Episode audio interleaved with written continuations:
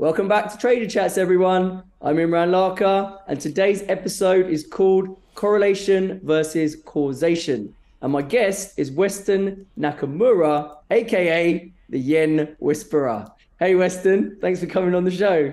Hi, Imran. Um, I as, I, as, as I've told you, as I've told you in the past, uh, that is not a nickname. That's something that you just made up, and and uh, I hope that nobody adopts that. I am not a yen whisperer. I've got, I've got, you. I've got a track record for giving people nicknames that sticks. I'm sorry about that, but you're just gonna have to deal with it. But anyway, the first time I saw you was on Real Vision a few years back, um, as I'm sure many people did. But why don't you give us a little bit more detail about your background, how you first got into markets? Uh, sure. So, um, so as as you as you know, as as many do, um, so I'm not a like a typical finance guy, even though I have an institutional background.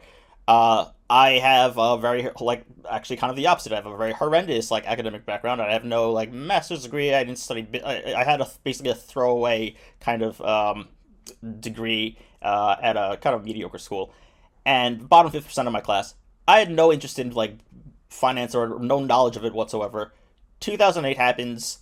That's when I like woke up and realized like, oh my god, like this is this is this industry is more powerful. This is the most powerful institution in the world. Like it's more powerful than governments, as you can as we saw. Like they said, we need money. Governments and governments around the world unanimously like, here you go.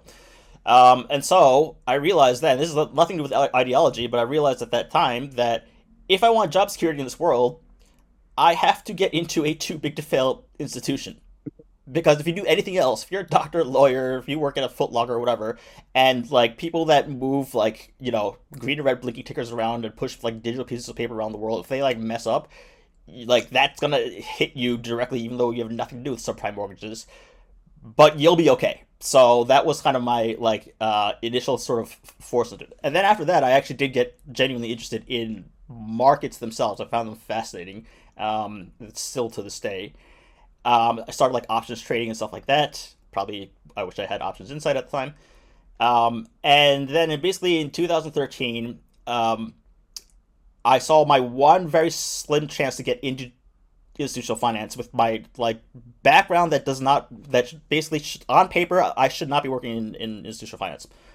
But that was Abenomics, and so Abenomics, I real I recognize that there's going to be a flood of foreign capital going into Japan and so if I, who was living in New York at the time, born and raised, could just with a Japanese last name, just position myself in Japan as like in some sort of some sort of client facing sales role to give foreign investors exposure to whatever Japanese product, whatever like financial product, doesn't matter what it is because I don't know anything from scratch anyway.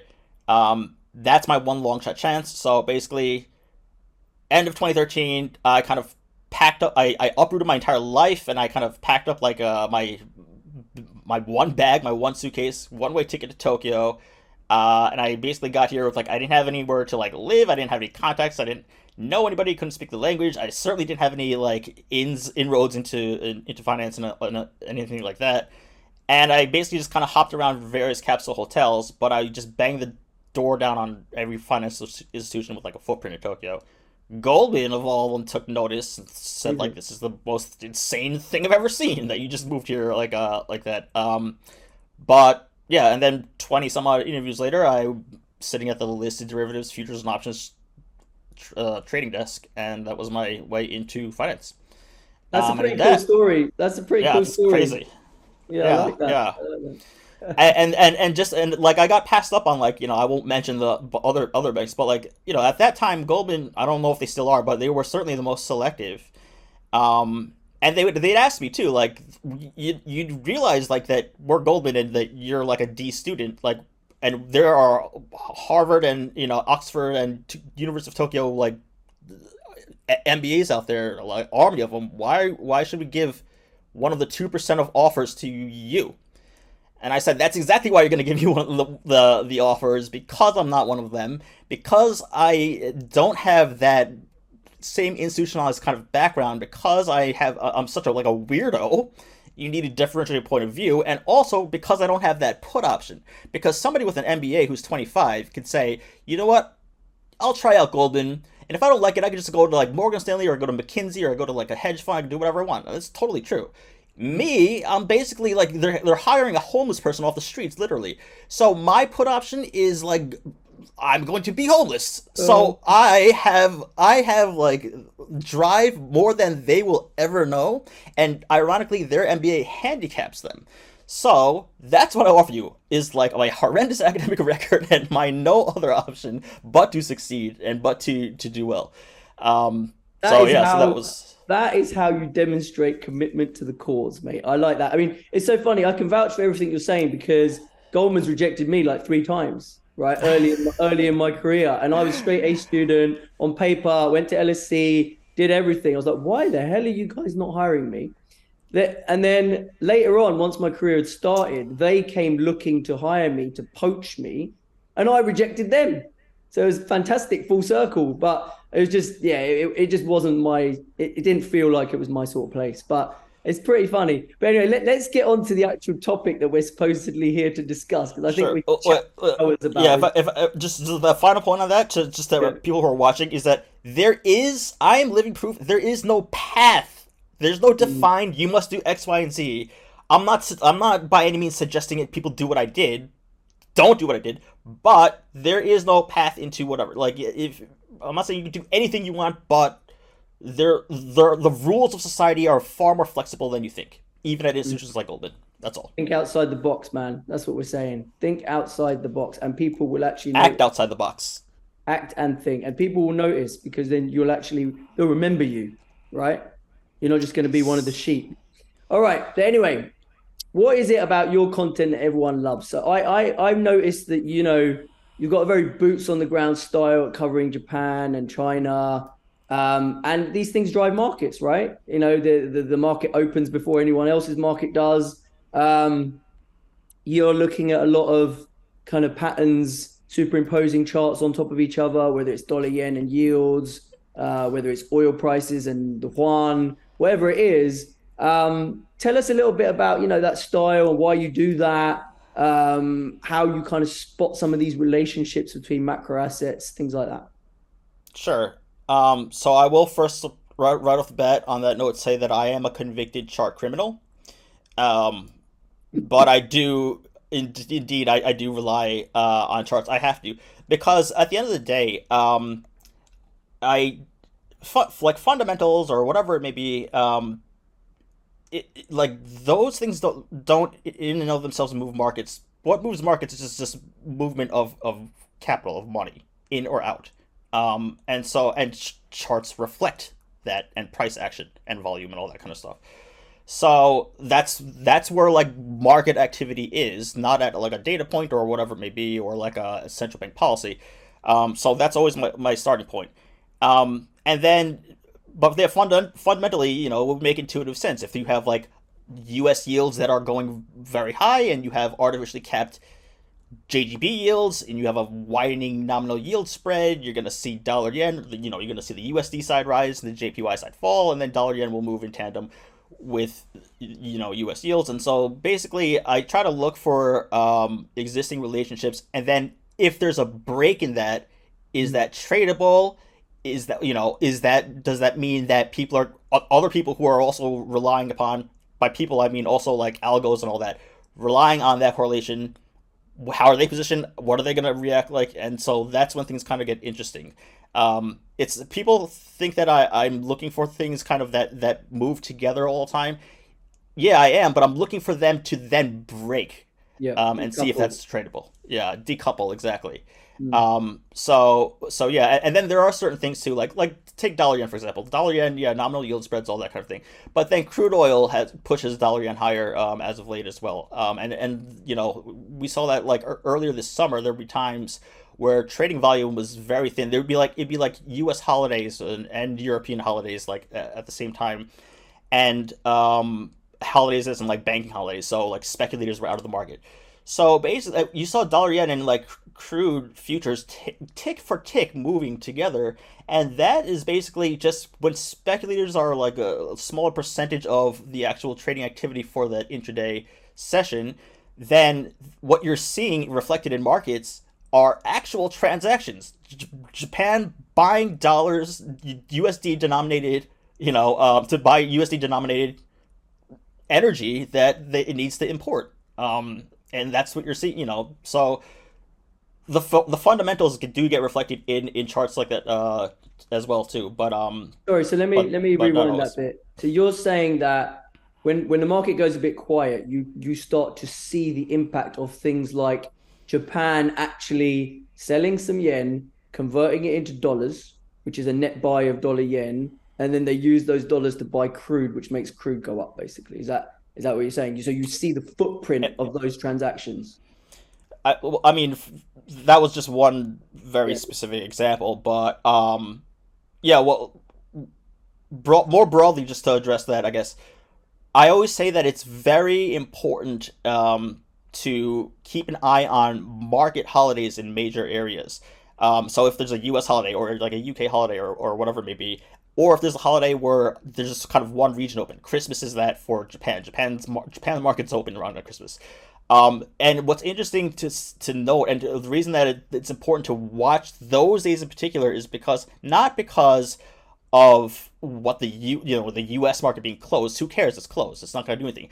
But what does the market look like absent the U.S. Mm. like you know flow for the day um, when that veil is lifted, um, or there's more retail and um, systematic presence. What what's that behavior look like? Mm. Um, and and so it kind of reveals, it gives a little peek into what does it look like once that institutional blanket is kind of not removed, but is slightly lifted away. Um, and sometimes you can see things like actual commercial activity uh, happening in, in you know in crude futures markets. It's not just, just purely speculators um, and, and, stuff like that. That's super interesting. So so then okay, but then I would ask then, what's the causation of the move? Then is it is it dollar yen moving crude or is it crude moving dollar yen? Which way around is that? It, again, do you identify? In that specific instance, um, I mean, in that specific instance, it, it's just it is a need for so Japan imports Japan has no energy, it imports all its, all its energy. So mm-hmm. by just by kind of you know very normal um, you know uh, mechanics, Japan needs to sell yen and buy even Australian dollars, uh, but you know USD to buy USD denominated commodities. Um, so yeah, there's not even a. It's not even one asset's driving the other. It's just that Japan has to buy both. They have Japan to buy needs, and they have to buy oil, right? Japan, They're going to buy oil. both. The both are going to go up, right? Right. But right. both will go up, and they'll both go up t- like together if they're if they're if that's how they're executing. Yeah. yeah. Okay. Yeah, that makes sense. Right, and then um, so you know, you also I've noticed you also analyze kind of CME yen options open interest quite a lot when you talk about what your thoughts are tactically around dollar yen. So so I'd, I'd question like why is that particular part that segment of the market so impactful um, because aren't there like plenty of other sort of options out there in dollar yen, OTC options that we don't know about and that muddy the water in terms of that positioning? So, what is that focus that you have on that? What's that all about? So, just to be clear, uh, like when you say options, are you talking about actual options, or are you saying like uh, choices? You mean like the? I mean, mean the listed options, derivatives? the listed options, yeah. List options on on yen futures. Okay, yeah. Yeah, yeah, yeah, yeah. Um, so again, that's case by case basis too. It's not like uh the options on CME yen futures always dictate what yen futures are going to do, let alone what the underlier um, will do. So, certainly, that can be the case when there's a massive outstanding, you know, um, you know, size position out there um, mm. that's like right, that's right at the money. Um, but I certainly look at f- the futures markets for yen because again in the given sort of um, 2022 inflationary environment of and central banks ripping rates higher everywhere except for in Japan and the shortening the yen became for many people it became a fed trade um, because you had so much uncertainty with immediate term, like next meeting FOMC,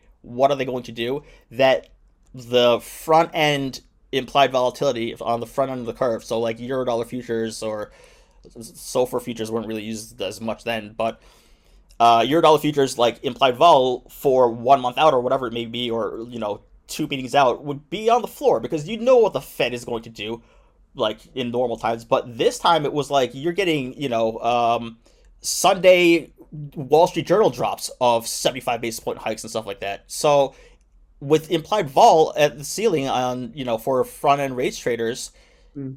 it's very difficult to trade that market so what they did instead was okay you know what instead of betting on you know where we think that markets will price fed funds to be at x date at what level and specifically like that instead let's just do a relative trade central bank um, a hawkish central bank the us versus a standstill dovish central bank bank of japan. Mm. um, and let's just play that that relative sort of you know long short. And so therefore that's a, a long USD short JPY so therefore that's a short JPY futures thing uh, position. And so that's why shorting the yen became extremely crowded because of so because there was so much of that pure just Fed bet that was packed into it and that actually and so therefore if that's where the action is that's where the the positioning is then certainly I'm going to be, be watching that Mm. Currently, it's not. Um, it, it is kind of getting back to those levels, but I will say that uh, the top tick on dollar yen to this day for the last thirty years or so was on October twenty second, twenty twenty two. It was a Friday around ten thirty a.m. Eastern time. That's when you have the second of two interventions from the Ministry of Finance from Japan. Um, mm When they blasted dollar yen from 151.96 down like five handles in like half an hour or so and that was the top tick in dollar yen and top tick in 10 year US treasuries until recently. And you can see that that at that level at that point there was a massive massive short squeeze short cover on yen futures um, that what was only rivaled by the Trump shock win election in November of 2016 but that turned US treasuries tre- the like that were you know treasury yields that were trading you know straight line upwards throughout 2022 that reversed that trend. So that's how important it is and that's how massive it was um, and how big of a position it was. So that's why in this current era it, with so much capital um, position in the yen that was um, at the time that's why i watched that but what i watch and stuff like that that it really is flexible it's, it's dependent upon what you know yeah what market participants are doing i don't really have a specific like sure. uh, i you know i don't live and die by like commitment of commitment with traders, CFTC commitment with traders. Yeah, yeah, yeah. So you're kind of sniffing out what matters basically as the market evolves. But um, so so let's talk about the current setup, right? So 150 seems to be a bit of a line in the sand for the Ministry of Finance, right? That's that seems to be at least where they're talking. Now, lately we saw that massive down candle, uh, that wick, sorry, and then it did recover. So, I mean, yep. I, I'm finding it very interesting this price action, right? Like the Bank of Japan finally relented and let their the YCC band go up to 1%. The the 10 year J- Japanese JGB rate is grinding up there, but you can see they're basically managing it. They're not letting it gap there, basically. And at the same Still time. Still a big move. Huh? Still a big move for JGBs, though. Like oh, yeah, for sure, points. for sure, it's big, but like it didn't go from 50 jump to 100. It's just kind of it jumped, and then they you can see that they're coming in and managing it to stop it from just go exploding that quickly. But then dollar yen at the same time, as you see JGB rates going up, you would have expected dollar yen to come softer. But because US yields are flying, right, like going crazy with all the the bear steepening that we've seen, dollar yen just sitting here at 149 still. So, yen whisperer, tell us what the hell's going on. So when you call me that, then the expectations are so high, and then I can only fail. So that's that's not that's why I don't like that that nickname. Okay, so regarding the latest intervention, um, we shall see because the the actual you know Ministry of Finance like they release at the end of the each month. Here's how much we did in intervention, and uh, many times it's zero. Um, but okay, so we had two interventions last year, like basically like exactly a year ago. Um, September and October of 2022. In September, when they did it, that was a Bank Japan meeting day. That was Governor Kuroda sticking firm with yield curve control in the face of rising yields everywhere else, and that was dollar yen, you know, going reaching like 145 10 minutes after BOJ press conference in September, Ministry of Finance announced, yeah, we it's not all talk. We did uh, a unilateral intervention, which was kind of unprecedented because interventions, FX interventions by G5 protocol is supposed to be done with the other counterparty. There was no U.S. Treasury involved in the, you know, that kind of publicly at least uh, in writing greenlit the blasting of like thirty billion dollars of USD that Japan did. Um, but they announced it immediately. But then in October when they did it, they were very kind of mysterious about it. They're like, oh, we're not going to comment. Maybe we did, maybe we didn't, right? That's what they're doing currently, and I think that's a smart move. Like, uh, maybe we did act at 150, um, maybe we didn't. Now, data actually shows like kind of balance payments data is, uh, and just kind of um, like institutional broker dealer to you know dealer to dealer interdealer market FX transactions did not actually tick up um, and uh, you know, I was looking at sifting through so much, so much stuff. I don't know how to process necessarily FX data in, in, in, aggregate on the institutional side, but it seems like the FX interventions that occurred last year that was about six times more volume, um, notional volume that traded than this previous one just just recently. And you also saw that kind of 150 like pop up, then this like smash down about two percent, then immediately come right back up and then you just look at the futures, you know, price action, and it was clearly futures driven. Um, and the them not be, you know, them not confirming it. If they did it and they wanted to say it, then they would say it. So that it, it really could go either way. But that was just again, that was just a, a very quick little sort of flash crash, um, and just everybody expects 150 to be this line in the sand and that there are so many limit orders and all that they're just resting right above 150 to take profit on USD you know JPY longs or to short from there it, that it was a it's a self-fulfilling um you know intervention or like a, a self-fulfilling resistance at the very least um, that the market has uh, instilled upon itself, or that the actually that the Ministry of Finance and the Japan officials have instilled into markets successfully. So, so I think that. Um, but what I said, but what I was saying though, however, is that okay. So there's all this positioning above, right above 150, right?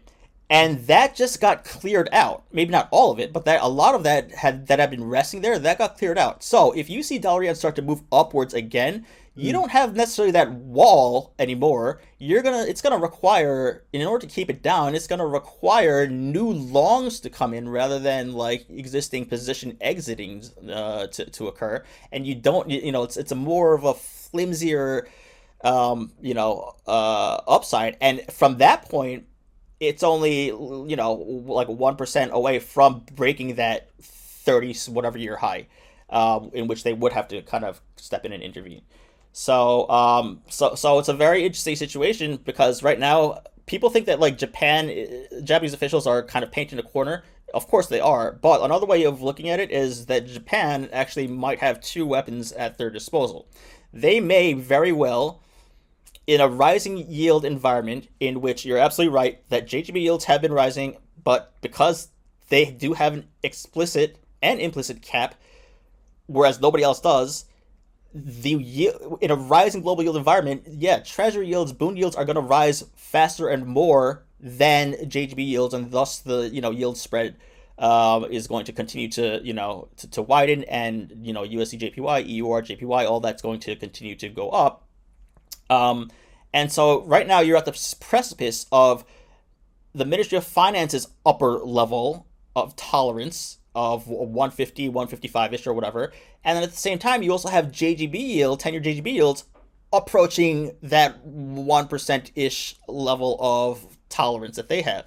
Mm-hmm. And so Japan is pressed up against both of those. So it seems like a nightmare scenario for Japan, but they can very well uh, execute a yen intervention, a and or a fixed rate operation to basically offer a bid for an unlimited amount of JGBs and slam JGB yields down, or both.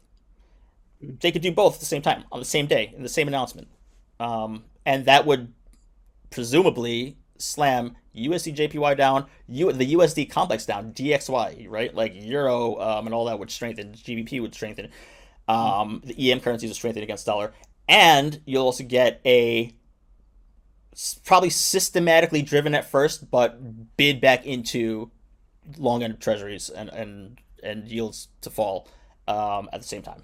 So, so that might trigger that. So, so one thing that surprised me in the last few days since non-farm payrolls came out and yields topped out, you had that explosion higher in US yields, and then you've had a pretty violent reversal in the 10 year, right? So the 10 year mm-hmm. was approaching 5%, and it's back to like four and a half in a heartbeat, right? That type of move, and on the back of what kicked off in Israel, that helped as well, right? So that type of move in yields, I would have expected to see dollar yen through easily below 148, right? But it's not budged. Can you explain that to me? Because that, for me, that's been quite surprising that dollar yen has not tracked yields back down in the US. Well, it, it, it on a, if you look at it on an intraday uh, chart, it they actually are, but you're talking about non-farm payroll some last Friday, right? And then the following Monday was both a Japan holiday and a US holiday, hence the holidays.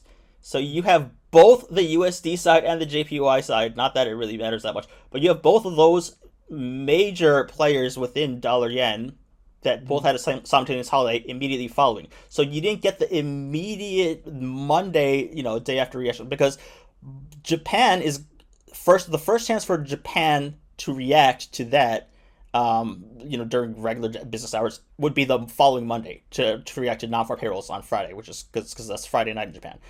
But again, that was absent, and so therefore that immediate next day, next trading day, um, reaction was therefore very, you know, muted, and that probably confused people and probably felt like, okay, that's not this reaction isn't taking place. What does that mean and all that? And I think that you could chalk that up to a lot of it just being a major, hol- you know, holidays on both sides of um, the Pacific or the Atlantic or Pacific. Um, and so that again, that's why you have to really pay attention to who's absent, who's who's present in markets. And so that's probably why you're, um, you know, wondering what the hell happened. How come there there was no reaction to that? But you are starting to see it come back now. You know, you're you're seeing a, a slow creep back, but it didn't happen immediately because markets were closed. Yeah, no, I'm just saying magnitude of the moves. I would have expected the dollar yen drop to be bigger than what we've seen given that the yield move was quite big. A move from like 490 to 450 on the 10 year is significant, right? And dollar hmm. yen, dollar yen's done like one big figure, one or two big figures. It just doesn't, that relative volatility doesn't line up to me, right? It feels like dollar yen's not done enough, I would say. Yeah. Yeah. I think that that, you make a very good point about that. And I think that, because uh, I was thinking about that too. I, I'm just totally guessing here, but I would think that that might be attributed to differences in liquidity and perceived liquidity, trading liquidity. Um, U.S. Treasuries are supposed to be the you know largest, most liquid market in the world and all that, but clearly they've that and other DM bond markets, um, due to QE type of programs, uh, have been suffering um, a lot of pockets of illiquidity and very sort of you know erratic movements. I mean, look at March of 2023, right? When you see, uh, you know, uh, massive, you know, hundred basis point three day drops on uh, two year, you know, front end yields in Germany and in, in U.S. and all that. JGB yields get cut in half in ten years. Um, when you see moves like that, that just shows that the bond markets are just very, very illiquid.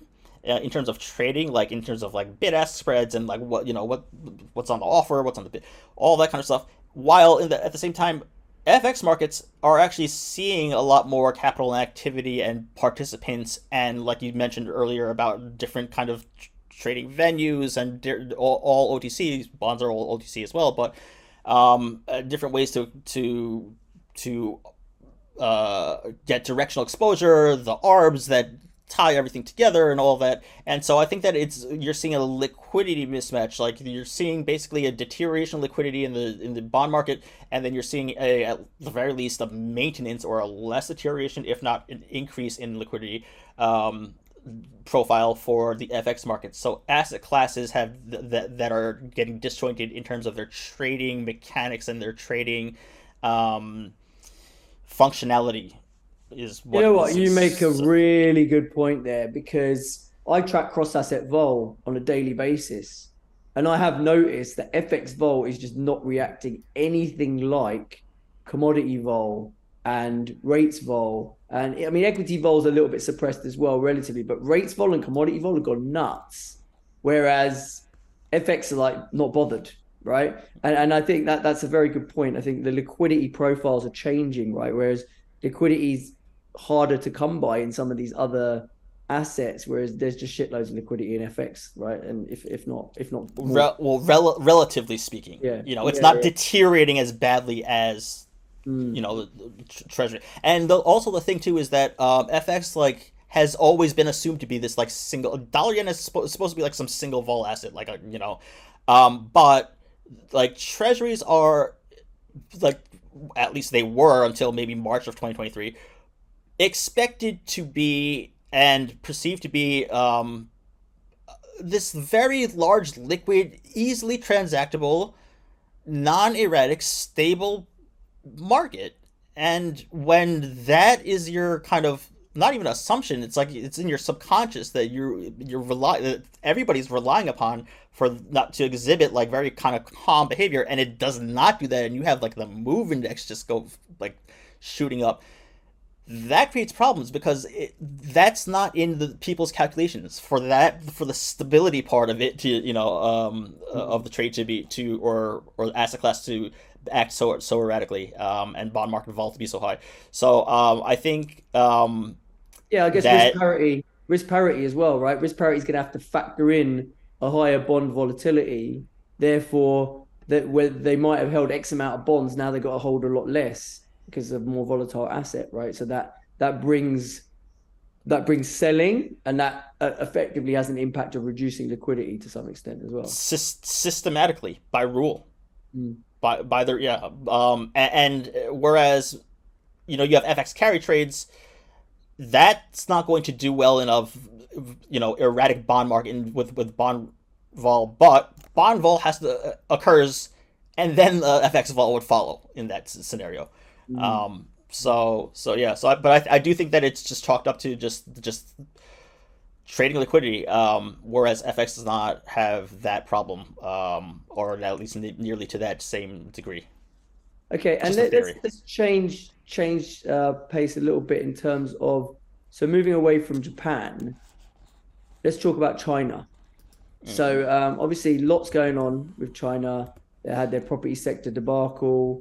Um, they've done various had well, it's ongoing, but um, they've had they've done various support measures.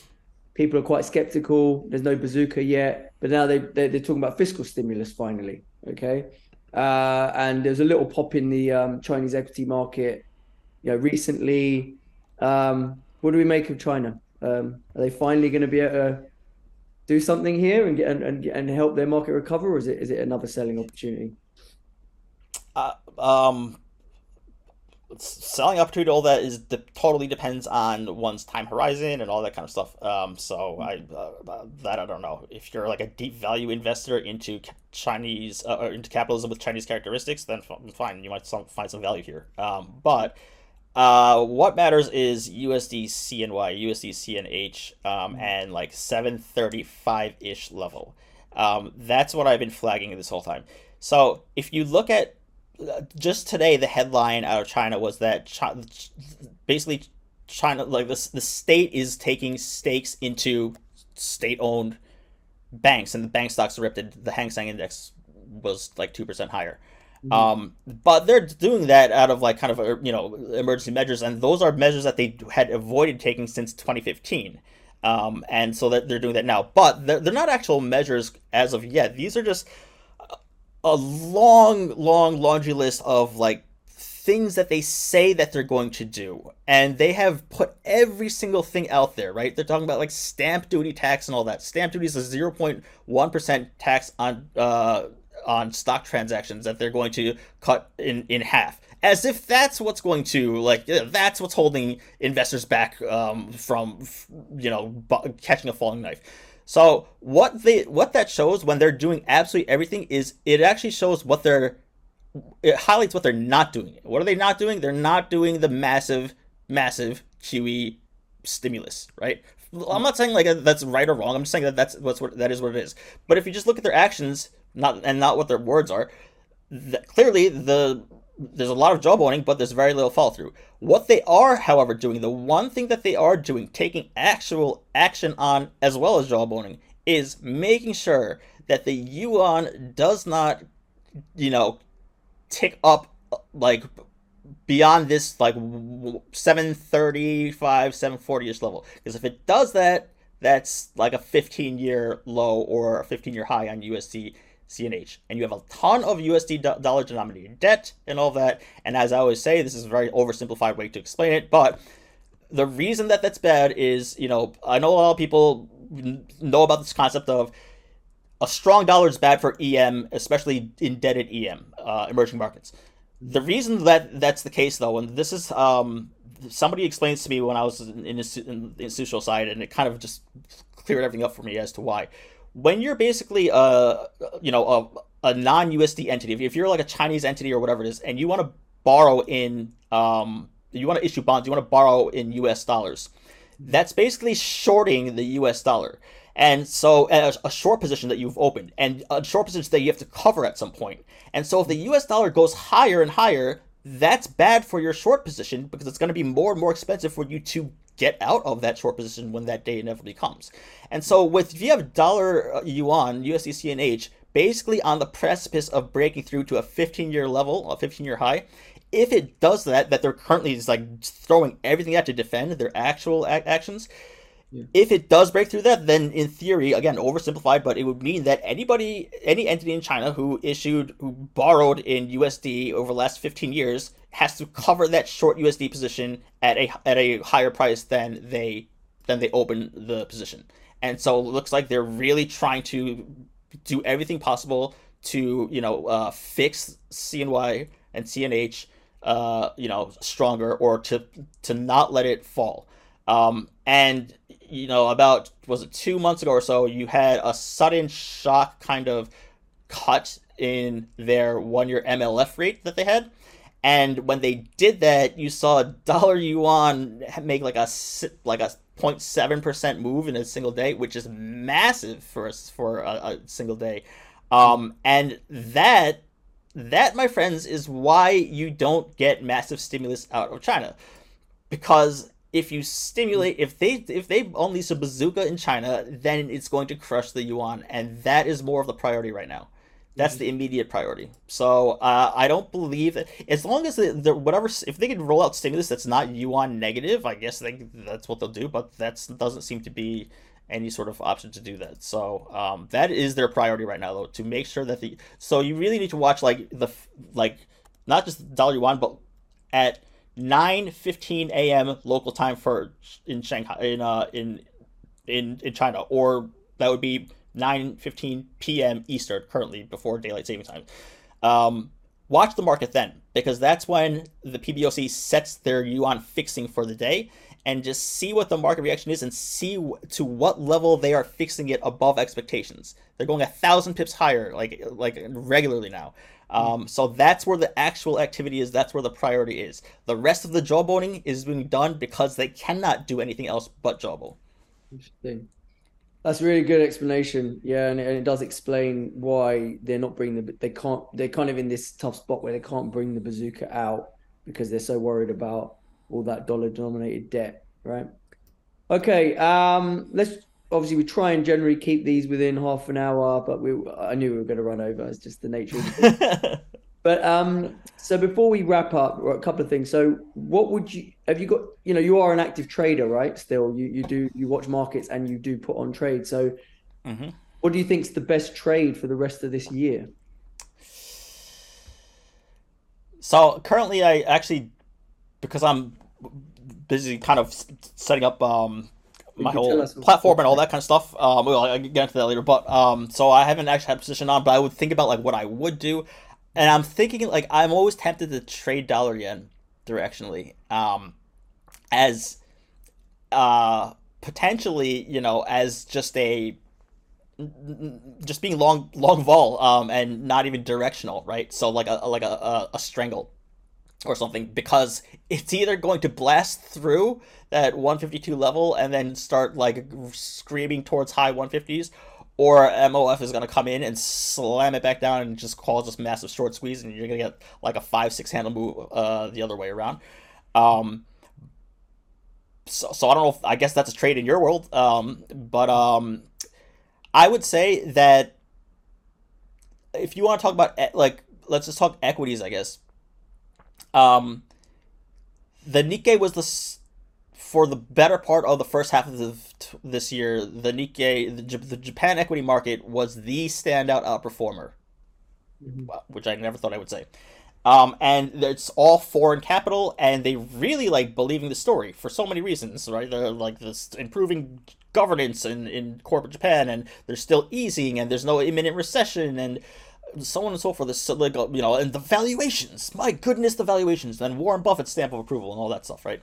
And so you saw the Nikkei basically just um, blowed. Percent, yeah. Um, however, what was it three weeks ago or so? Um, weekly data came out, and foreigners net sold the most.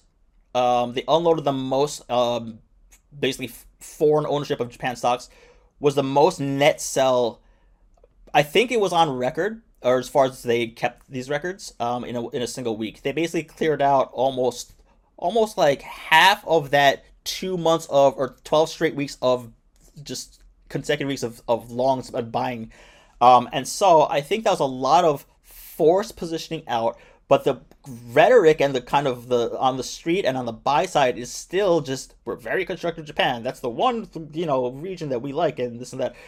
So I think that you're gonna get you just basically got the Nikkei to go fall and just but just you know keep above 30,000. 30, 30, and so if you're going to play a long equity trade, a long DM equity trade um, on an index level, I think that you go long the Nikkei into the end of the year.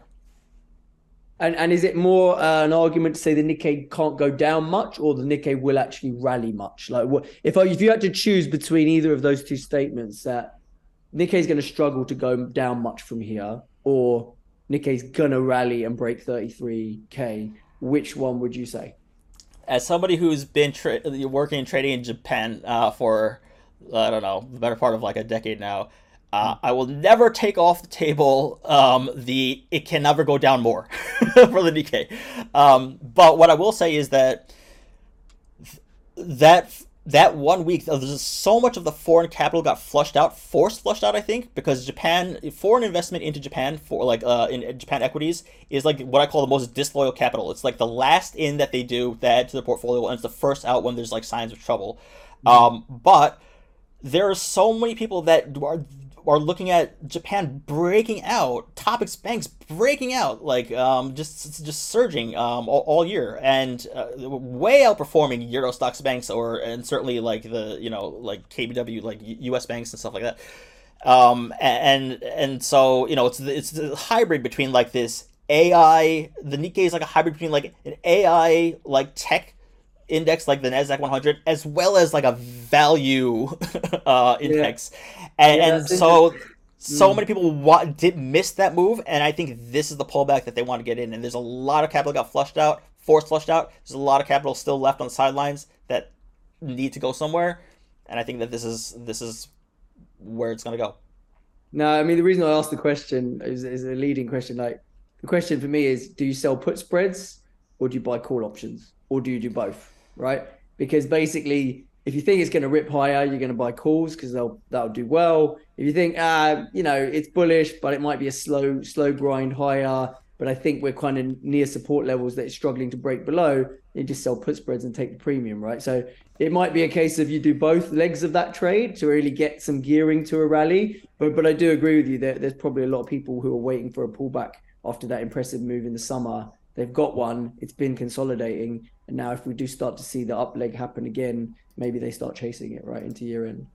But yeah, but but the um, like it's it's long. It's like long onlys though. I mean, uh, yeah, there's some hedge funds that went long and that took quick profit. But there are like long onlys that are kind of in it for long term building. Like Warren Buffett is just got long, right? Um, I mean, I guess August 2020, but he's just he built up his position. He upped his stake in these five Japan trading companies in April of this year. Um, bar he basically borrow borrowing yen at like you know the cheapest, the last, yeah. the last like cheap funding left in the world to go long these companies that have a higher dividend payout ratio uh percentage than what he's borrowing at. Um, and and also therefore kind of like FX hedging himself as well. Um, but uh, I think that this is something maybe I should ask you. This phenomenon of Nikkei exploding to the upside. In other words, you have Nikkei implied vol surges alongside the sp- on the spot index. What do you do in that situation? Would you be long calls because they're expensive, but you're playing? Are you going to play for them to get more expensive on this they're particular not, idiosyncratic phenomenon? They're not really expensive anymore. Like in the summer, right. they, in the summer they got expensive, um, and the skew completely flattened, right, as you would expect, because people like we only want calls and we're happy to sell puts. So Japan sporadically goes through goes through these episodes of spot up, vol up. It's kind of one of the only indices that really does that, right? Back in back in the kind of mid 2000s, China was doing that as well. China and Hong Kong was spot up 5% every day and vol was exploding to the upside. So it's only really ever Asia indices that have that positive spot vol correlation. Europe and US never really do.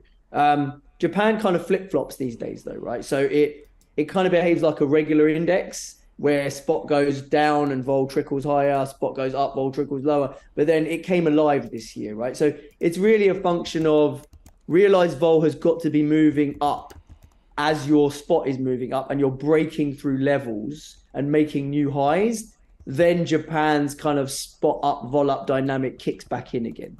That's not what we've seen in the last couple of months as we've been consolidating. So vols have had lots of time to trickle back down. Skew has moved back towards puts, and therefore calls are now actually looking reasonably good value again. Which is why I was saying selling put spreads to stay safe, owning some calls would actually set you up to be well positioned for a rally because if a rally comes and we break the highs, Japan vol is very susceptible to catching a bid on the upside, and mm-hmm. those call, those calls will do even better, and then you'll be able to monetize them basically. So that, that's kind of how I would think about it. So, but from Europe's perspective, you would be actually trading, you're trading, you're expecting vol to go higher, and that's where you're going to be capitalizing on, rather than the underlying no, no, no. Longer calls. No, like, no, no. I, I, wouldn't do it. Okay. I wouldn't do it delta hedged. I, I, would only, I would only sell put spreads and buy calls if I was bullish and I wanted the delta exposure as well, and I actually wanted the direction exposure. But the fact that I know that the vol in Japan has the potential to go up on the rally would make me more inclined to just be long calls rather right. than call spreads. Because in right. the US, for example, right. if I want to get long the S and P right now, buying calls they're they're super expensive and we know the vol's going to get slammed if the S&P rallies so you're better off buying call spread type structures in the US because you don't want to get caught long vol in a rally that's right. not so that's not so definitively clear in Japan which is why owning that outright call is a lot more attractive in Japan because of that dynamic yeah all right, anyway, that's enough for me. If anyone wants to learn more about options, you know where to come. But basically, why don't you tell us you've you kind of dropped off the map a little bit. I'm used to seeing your videos on Blockworks, um, and and you've gone quiet on us, mate. What's going on? Tell everyone what's going on.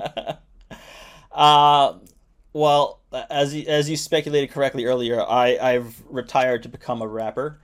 Um, no, I, I've I've not done that. Um, oh, please, can we can we at least do a do a skit, do do do like a a spoof version of that, please?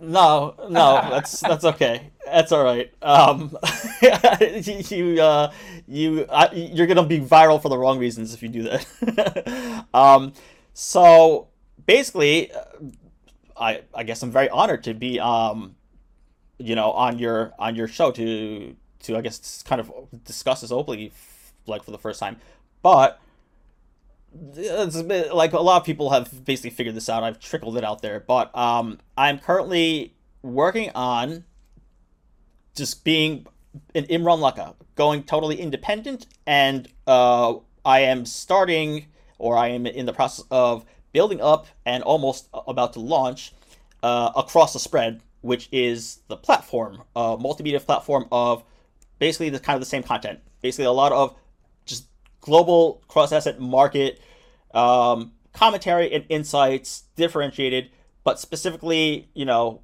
from the Asia perspective, right? So again, it's not really investing into Asia. It's what Market Depth podcast was. Is basically uh, looking for things out of the Asia Pacific trading session or the region or developments or whatever they may be that have impact on the S&P 500 or the DAX or on US Treasury yields or on Italian BTPs or whatever or on currencies or commodities.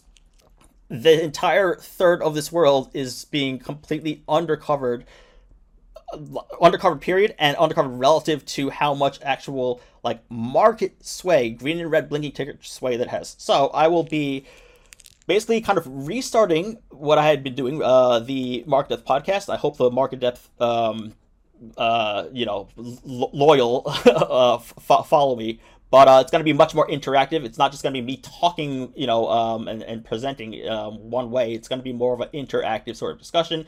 Um, join the you know community. You could basically you could talk to me personally um, and all that kind of thing and just give me feedback and basically just build this together stakeholders in this and we'll just build out the platform together but it's going to be audio video you know uh, podcast episodes and all of that as well as written content which is something i haven't done for a while but i'm getting back into um, especially like sort of intraday quick notes where i don't have time to do an entire video and all that um, and so yeah all that's being worked on and that's what i've been working on that and I got married. ah, congratulations, man! That sounds uh, sounds exciting. So when, when do you officially launch that then? That platform, or can you not tell us yet? Oh, I, I, uh, I don't have I don't have a specific date yet, um, because of factors which I won't get into, but expect it within the coming week. Oh wow! Okay. When, yeah. Nice. So yeah across the spread. You heard it here. It's coming back, baby. I, like I, I haven't told. I get so many like e, you know DMs on LinkedIn and e, e, people find my email all the kind of things saying like, well, "Are you okay? What happened to you? I really missed your you know." This. And I always just say like, "Stay tuned, stay tuned, stay tuned." Yeah. Imran Lakha on Options Insight. You heard it first. Exclusive, mate. Exclusive. It is. It really it's is. Scoop. It's a scoop, mate. It's been you, a pleasure. You beat me to it it's been it's been a pleasure chatting to you, um, and just connecting with you in general, man. It's it's really good, and I, and I think there's uh, there's a lot of synergies between what we're doing, and uh, I think I've got a feeling people are going to see us together a little bit more often. Yeah, going forward.